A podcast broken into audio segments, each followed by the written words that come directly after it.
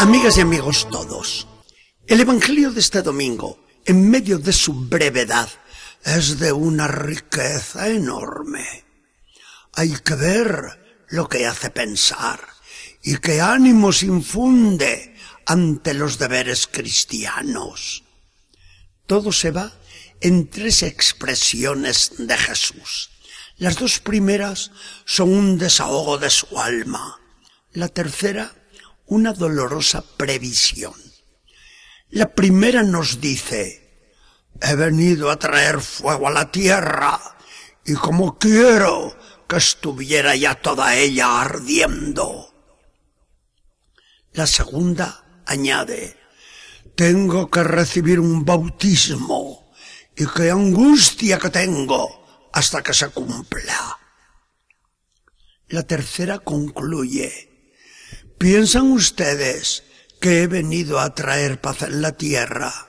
No, sino guerra y división. Las tres aparecen misteriosas, pero la explicación es relativamente clara. ¿Qué significan una y otra? ¿Y qué nos pide Jesús con ellas? Sobre todo con la última, esa tan extraña de la guerra y de la división, que no se entiende en labios de Jesús, el príncipe de la paz. La primera nos revela una gran ilusión de Jesús. Quiere ver metida la tierra en un gran incendio y consumida por sus llamas. ¿Cómo no iba a ser así si se trataba del Espíritu Santo que un día nos iba a enviar? Y precisamente en figura de lenguas de fuego, en el día de Pentecostés.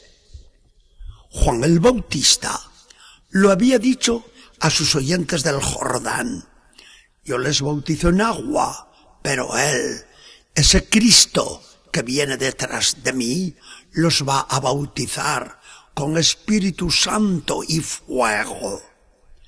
El fuego del Espíritu Santo aniquilará el mal de nuestro suelo, consumirá toda inmundicia de pecado, hará arder los corazones en amor, será el que hará del mundo una nueva creación, con unos cielos y una tierra nuevos. Ante esta visión, ¿cómo no iba a tener Jesús una ilusión enorme de que llegase pronto, un día semejante? La segunda expresión, sin embargo, resulta de un patetismo conmovedor.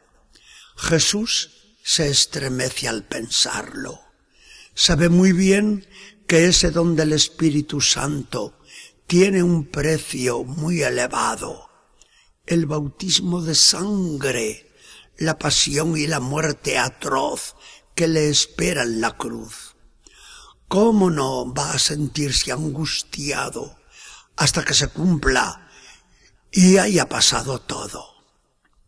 Sin embargo, Jesús no se va a tirar para atrás. No es ningún cobarde que tiemble ante un deber. Sabe que la voluntad del Padre es que muera así por nuestros pecados, que de esta manera salve al mundo, e irá valiente al suplicio, por horroroso que sea. Nuestro bellísimo bautismo de agua, de fuego y de Espíritu Santo ha de pasar por el bautismo de sangre de Jesús. ¡Cuánto que le debemos! La tercera expresión es una previsión muy dolorosa para Jesús. Eso de que no ha venido a traer paz, sino guerra y división, parece una contradicción evidente con sus propias palabras. La paz les dejo, mi paz les doy. Antes de morir, pide a Dios su Padre que todos sean una sola cosa, como tú y yo somos uno solo. ¿Cómo es que ahora anuncia y asegura división y guerra enconadas. ¿A qué se refiere con ello? ¿Qué nos quiere decir? No es que Jesús quiera el ruido de las armas, ni meter pleitos en las familias, como dice el Evangelio de hoy. Lo que pasa es otra cosa, y es que la doctrina de Jesús, la verdad, su seguimiento, va a traer como consecuencia lamentable la división entre los hombres, incluso entre los seres más queridos y hasta consigo mismos. Cada uno de nosotros se halla ante un auténtico juicio. Cada uno de nosotros nos preguntamos: ¿sigo a Jesús, sí o no? ¿Acepto los deberes que me impone la fe, sí o no? ¿Cumplo con todas las exigencias del Evangelio, sí o no? ¿Rechazo los mandamientos que me estorban? ¿Los guardo todos, sí o no? ¿Acepto todas las verdades enseñadas por Jesús, sí o no? Hasta aquellas que no entiendo o hieren mi orgullo. ¿Llevo una vida cristiana auténtica, sí o no? ¿Profeso mi fe? ¿Practico la oración? ¿Soy fiel en mis deberes, aunque se rían de mí, aunque haga para muchos el ridículo, aunque me persigan incluso, sí o no?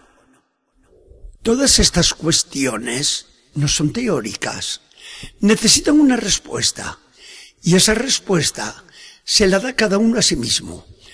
Por eso podemos decir que la guerra empieza para cada uno consigo mismo. Con cuánta más razón el vivir la fe meterá división con los que no participan de nuestras convicciones cristianas, aunque sean los familiares y los amigos más íntimos.